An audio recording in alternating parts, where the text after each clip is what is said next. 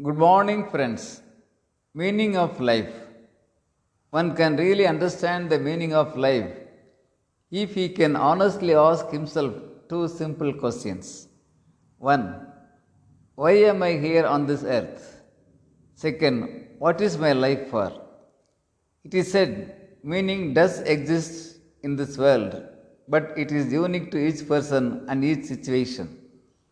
Meaning cannot be invented but must be discovered, says the Greek philosopher Epictetus. He is famous for his Epicurean theory that says meaning of life can be found by one's attitudes towards suffering. His theory says men are not moved by events but by their interpretations. Yes, meaning is possible in spite of sufferings if the suffering is unavoidable.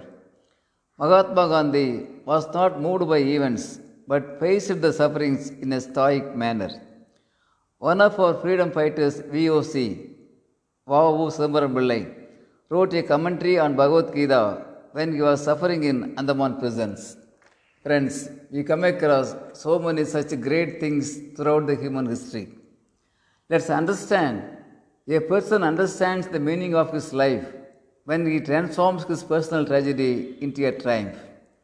Yes, a person understands the meaning of his life when he transforms his personal tragedy into a triumph. Thank you. Aranga Gopal, Director, Shibi IAS Academy, Coimbatore.